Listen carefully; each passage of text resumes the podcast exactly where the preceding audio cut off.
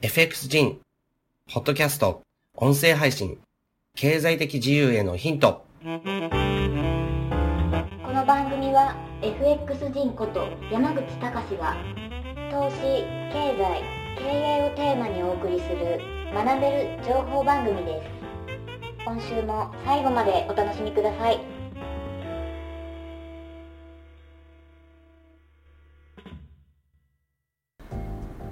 はい、えー、フェイク人の、えー、ポッドキャスト配信です。えー、今日のですね、テーマは、えー、実はですね、プライベートバンカーという本、えー、この本をですね、読んだ感想を交えてですね、自分の、まあ、お金に対する考え方とか、そういったことをお話していきたいなというふうに思っています。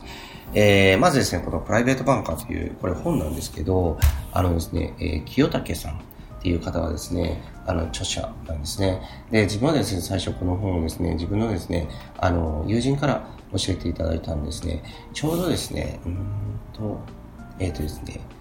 えー、ちょっと忘れましたけども、海外に行く飛行機搭乗前かな、そういった時にですね、この本面白いですよ、よかったらっていう風に勧められて、飛行機の中でちょっと読んだんですけど、本当にですね、すごく面白くて、もう僕はですね、ずっとその後海外に渡航中、えー、と向こうで滞在してる間もですね、夜寝る前はずっとこう読んで、それでも、あのー、まあ、すぐ読み切ったような感じなんですね。で、具体的にですね、この本の中身っていうのはどういうことかっていうと、あの、プライベートバンカーっていうのは、まず、まあ、えっ、ー、と、プライベートバンクっていうところでですね、働く人たち、バンカーなんですけど、この人たちっていうのは、あの、富裕層だけをですね、こう相手にして、その富裕層に、えー、いろいろなこう金融商品を進める。そしてですね、金融商品がですね、例えば年利ですね、あの10%とか、えー、15%とかってこう出る。で、出た中のですね、何パーセントっていうのを、まあ手にするっていうような感じなんですね。ですから、こう、富裕層をですね、こう、まああの、えっと、守っていく。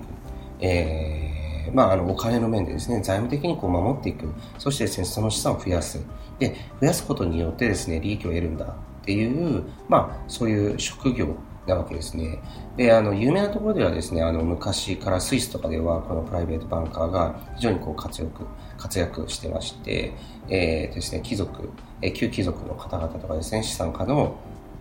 えー、お金をですね、まあ、預かってですね、えっ、ー、と、大きな成果をこう上げてきたっていうことです。で、今回のですね、このプライベートバンカーという本の、えー、ですね、舞台はですね、シンガポールなんですね。で、自分はですね、シンガポールは1年に何回も、まあ、行ってますので、あの、すごく興味深く読むことができたんですね。で、あの、この本の、まあなんていうかコンセプトというかテーマっていうのはどういうところにあるかっていうとですね、一言で言うとこのプライベートバンカーという仕事を通してですね、いろんなこう富裕層の方々の人生っていうものがこうケースバイケースで、えー、描かれてるんですね。で、あの、その、えっ、ー、と、お金を持つえー、ことによるですね、まあ、あの、金持ちのですね、悩みとか、あの、人生観、その中での辛さとか、そういったものとかも、まあ、描かれているというような感じなんです。で、あの、僕自身ですね、すごく、なんか、身につまされるような思いもしながら読んだわけですけど、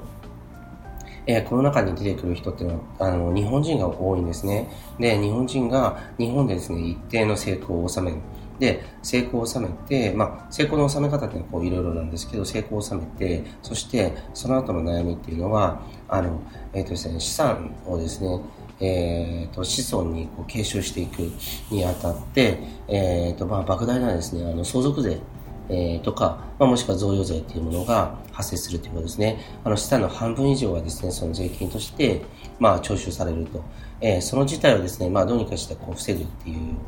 防ぐっていうことですかね。っていうことでですね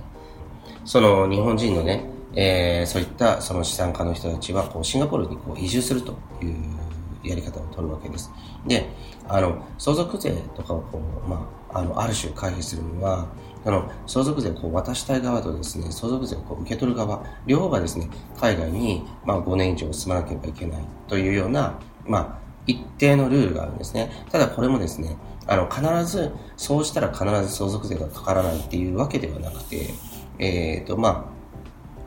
あ、あの、そうなる可能性があるっていうような感じなんです。で、これがですね、あの、10年に伸びるわけですよね。えー、で、かつですね、今はですね、海外の方に移住するっていうことで、こう出国するときには出国税っていうものが、えっ、ー、と、現預金とかだけではなくて、持ってる会社とかの、まあ、会社の株式が多いわけですから、株式の場合だったらその株のですね、見込み益、えー、それに対しても全てかかるっていうような状態なんですね。だから、あの、海外出国税っていうものをこう払って、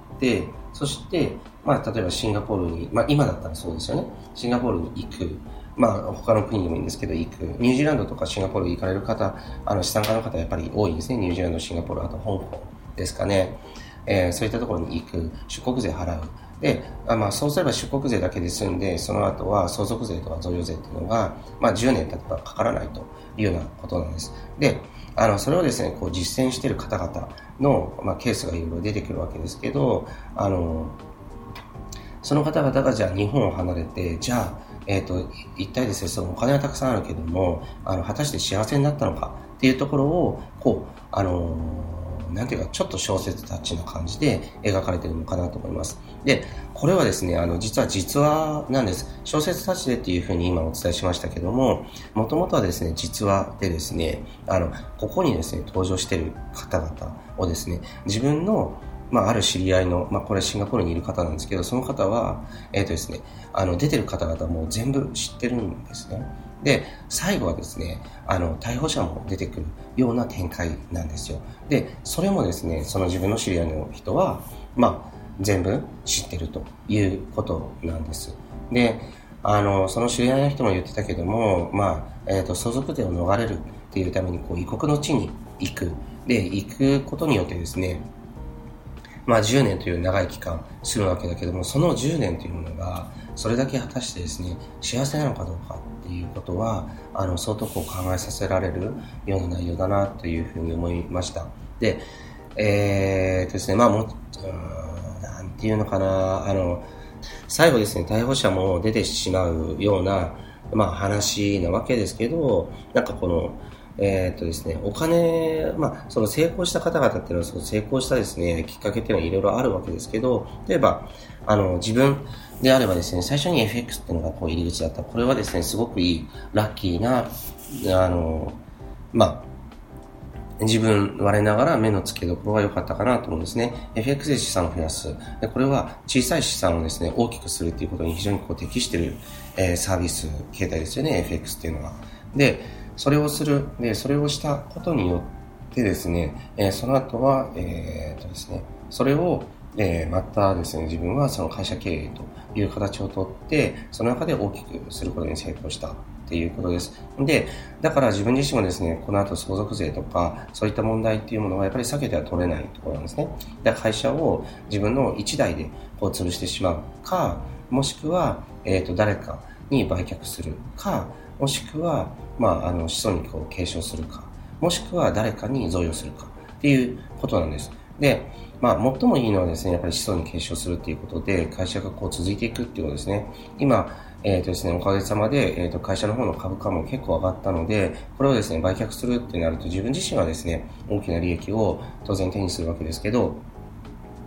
えっ、ー、と、それをすることによって、えー、今のですね、投資助言の会社をこう立ち上げた志っていうものは、まあ、無産してしまう、なくなってしまうかなと思うんですね。だからそれらっていうのは、やっぱりそういった理念っていうものが、こう、継続性を持って、こう、続いていくっていうことが大事なのかなっていうふうに僕自身は思っています。ただ、まあ、今年来年とかかけて自分もですね、その相続とか、そういったところの問題っていうのは、あの、きちっとこう考えて専門家から意見を聞きながらやっていかなければいけないなというふうには思っています。で、まあ話ちょっとそれましたけども、このですね、あの、お金っていうものが、あの、えっ、ー、と、このですね、あの、ポッドキャストを聞かれている方っていうのは、やはり、まあ、トレーダーとして利益を出している人、もしくはですね、これから出そうと頑張って勉強している人とかいろいろだと思うんですけど、あの、お金があることでですね、幸せになれる、えー、ことや安心感を得られることっていうのはたくさんあると思います。で、もちろんですね、それがあったからですね、自分自身はその会社設立で会社運営っていうこう夢をですね、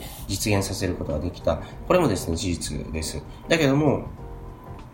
えー、それとですね、幸せになるっていうことは、またちょっと別かなって思います。もちろんですね、あのー、だからまあこういう話をちょっと自分、あの、子供にしたことがあるんですね。それでまあ、幸せとは別だよねっていう話をしたですね。そしたら、上の子が今高校2年生なんですけど、言ってたけど、うん、でもお父さんそれはちょっと違うんじゃないの？って、やっぱり、あの、えっ、と、生活の安定だとか、あの、金銭的な豊かさは、ないより絶対あった方が幸せっていうのは感じられると思うよっていう。まあ、それ言われたら、もちろんそうですよね。やはりですね、あの、衣食住が満たされて、自分の夢が終える。そういった形でですね、そのお金とか時間とかそういったものがあるっていうのは、重要かなと思います。まあ、だからこそ自分自身は経済的な自由人とか時間の的に自由になるっていう、その一助となればっていうことで投資教育を普及させようとしているわけですから、あの、まあ、自分の子供が言った通りだなと、やっぱり思ったわけですね。で、ただですね、やはり自分の中では、あの、完全にですね、お金と幸せっていうのがリンクしてるかっていうと、一部リンクしてるけども、あの、そうでない部分も結構あるのかなっていうふうに思います。あの、お金があるけど空虚な人生を送ってる方っていうのはたくさんいると思うし、で自分がですね、あの前見た映画の中ですごく印象的だったのが、えっ、ー、と、ある、えー、女性はですね、あの、大金持ちの資産家と結婚するんですよね。で、あの、その女性はもともとはですね、あの、お金が特にあるっていうような家庭の例じゃなかった。だけど資産家と結婚した。で、結婚して、それでですね、悠々自適の生活を送っている。わけですけど、そこにですね、昔の友人たちがこう訪ねてきて、あなたいい結婚したわねって、今すごい幸せでしょ？って聞いたら、特に幸せじゃないわっていうふうに答えるわけですね。で、えなんで幸せじゃないの？って何でも欲しいもの買えるし、何でもできるし、毎日優雅に生活できるじゃないって言ったら、あの、そしたらその女性が、えー、だから幸せじゃないのよっていう答え方をしたんですね。つまり、自分で何か工夫したりとかですね、こう頑張ってる。あの、頑張るっていう、そういうことをですね、する必要が一切なくなった。それっていうのは、人にとって本当に幸せなのかっていうのは自分も考えさせられるなと思いました。あのー、ていうのかな、あの、お金をたくさん得てももちろんいいと思うし、あの、それでですね、やりがいとか生きがいを見つけるっていうのはもちろんですね、これはありだと当然思います。けれども、あの、それによってですね、あの、得ることによってですね、自分のハングリー精神が一切なくなる。えー、っていうのは、やはり不幸なんだろうな、というふうに思います。例えば、自分は会社を経営しているので、会社だったら、やはりもっともっと大きくする、そういう気持ちを持ってですね、あの、望むことによって、新たな目標、新たな目標っていうものが、こう、どんどんどんどん、こう、作られていくわけですね。そういう状態でですね、あの、日々、えー、頑張っていくっていうことが、やはり幸せには欠かせないのかなっていうふうに自分自身は思いました。だからね、えっ、ー、とですね、これを聞いてる方っていうのも、例えば専業トレーダーを目指してる方もいるし、えー、兼業でですね、ずっとやっていこうと思ってる人もいると思うんですね。で、どちらにせよですね、やはり何かしらの労働っていうものは発生してるわけです。兼業でやる人っていうのは、えー、トレードの収入、えー、あとですね、会社からの給与、この二つあるわけですね。で、これは僕はすごくいい形なんじゃないかなと思うんですね。あの、えっ、ー、と、会社からですね、あの、毎月何かをもらうっていう、これによってですね、労働を、えー、提供しなきゃいけないわけですけど、で、それがですね、自分の喜びになるっていうような形が理想だと思うんですね。で、かつ、何かあった時も、今会社とか国は守ってくれないわけだから、そのためにトレードのスキルもずっと磨く。それで、資産も、あの、徐々にこう、コツコツ築いていく。これは素晴らしいと思うんですね。で、あとは、えっ、ー、と、専業トレーダーになるっていうのは、これはこれでですね、あの、いろんな責任だったりとか、え、ー、と、不安だとか、そういったものとこう戦いながら日々、えー、トレードという、えー、仕事をしなきゃいけないわけですよね。だから、これもですね、やはりやることがあるっていう点ですごくいいのかなというふうに思うんですね。で、問題はやはりですね、お金がたくさん入ってきて、そこでですね、こう、生きていく気力を失う。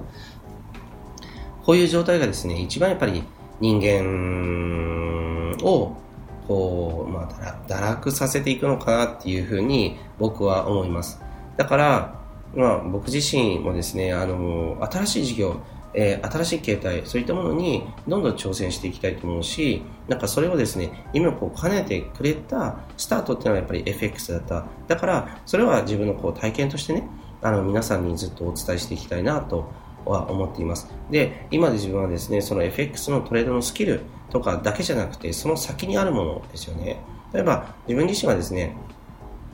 あの、お金に働いてもらうっていう形を今、あの、徐々に取り始めている部分はあるわけです。自分のトレードはトレードであります。けれども、それ以外に不動産投資の収入だとか、ファンドによる収入だとか、そういったものをこう確保して、また、えっと、会社、からのですね、収入っていうものを、これ労働の対価として確保しながら、あの、日々ですね、あの、もっともっと上のステージへっていうふうにこう考えて、まあ、動いているわけです。で、それらを叶える最初のスタートになったのは FX なので、そこはもちろんお伝えする。けれども、それ以外に、じゃあその後の、じゃあ投資家としてのステージっていうのは、こう、どういうふうにやればいいのかとか、そういった情報もですね、あの、今後ももちろんずっと発信していきたいなと思うし、あの、その後ですね、そのお金とどういうふうに付き合って、どういうふうにやっていけば、人は幸せになれるのかって、これはですね、僕のあのスタイルからしかお伝えできない。もちろんトレードもそうですね、自分自身のトレードスタイルからしか皆さんにお伝えできないからこそですね、あの、クロスリテイリングでは、たくさんの講師の方々に協力いただいて、あの、人によってですね、トレードスタイルっていうのは様々だから、自分に合うトレードスタイルを探してくださいっていうことで、いろんなですね、あの、投資コンテンツっていうものもお届けしてるわけです。で、その中で、えっ、ー、と、今年は特にですね、あの、資産形成に関わるようなコンテンツっていうのを、あの、多くしていきたいなと思っています。もちろんそれ以外の、あの、トレードスキルをこう上げるというようなコンテンツも多くはしていこうと思ってるんですけど、それ以上にですね、あの、例えば今、あの、まあ、多くの方に、今すごくこう手に取っていただいて、着実にですね、こう資産を増やしている、まあ、あの、えっと、ライアンさんの、えー、っとですね、プラチナファンドパーフェクトコピーですよね。このコピートレードっていう形態ですけど、これ僕も今ですね、目の前で実は、えっと、講座を、講座を、講座を見てるんですけど、えっ、と、講座を見てるんですけど、えっ、とですね、おそらくですね、あの、えっ、と、会員の皆さんにこう公開してから、えっ、と、どのくらいだ？えっとですね、1週間ちょっとぐらいしか経ってないんですけど、もうですね、あの4%ぐらい増えてるんですね。で、含み、含み損っていうのはほとんど取らないんですよ。まあ、あの、マイナス多くて1%、そこまでいかないですよね。あの、0.1%とか0.2%とかっていうような含み損を、まあ、あの、持ちながらですね、こう、増やしていけてるので、まあ、これ本当公開してよかったなと思うんですね。だからこういった資産というものをこう、よりですね、リスクなく増やしていくような、そういったですね、えっ、ー、と、コンテンツっていうものを今年はですね、あの、より多く皆さんにも届けていきたいなというふうに思っています。で、それによってですね、あの、トレーダーから投資家、ね、もちろん、えー、兼務、兼任してもいいわけです。トレーダーと投資家、そしてですね、その後のお金との付き合い方っていうところもですね、皆さんに自分なりの考え方、お伝えしていければなと思います。はい。えっ、ー、とですね、あの、長くなりましたが、プライベートバンカー、えっ、ー、と、面白い本ですので、ぜひ、よかったら一度、えー、読んでみてください。はい、以上です。ありがとうございました。今週の放送はいかがでしたでしょうか？弊社、クロスリテイリングでは、投資に関わる様々な情報を発信しています。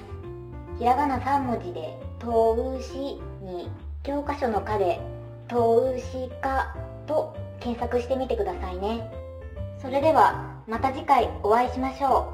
う。この番組はクロスリテイリング株式会社の提供でお送りしました。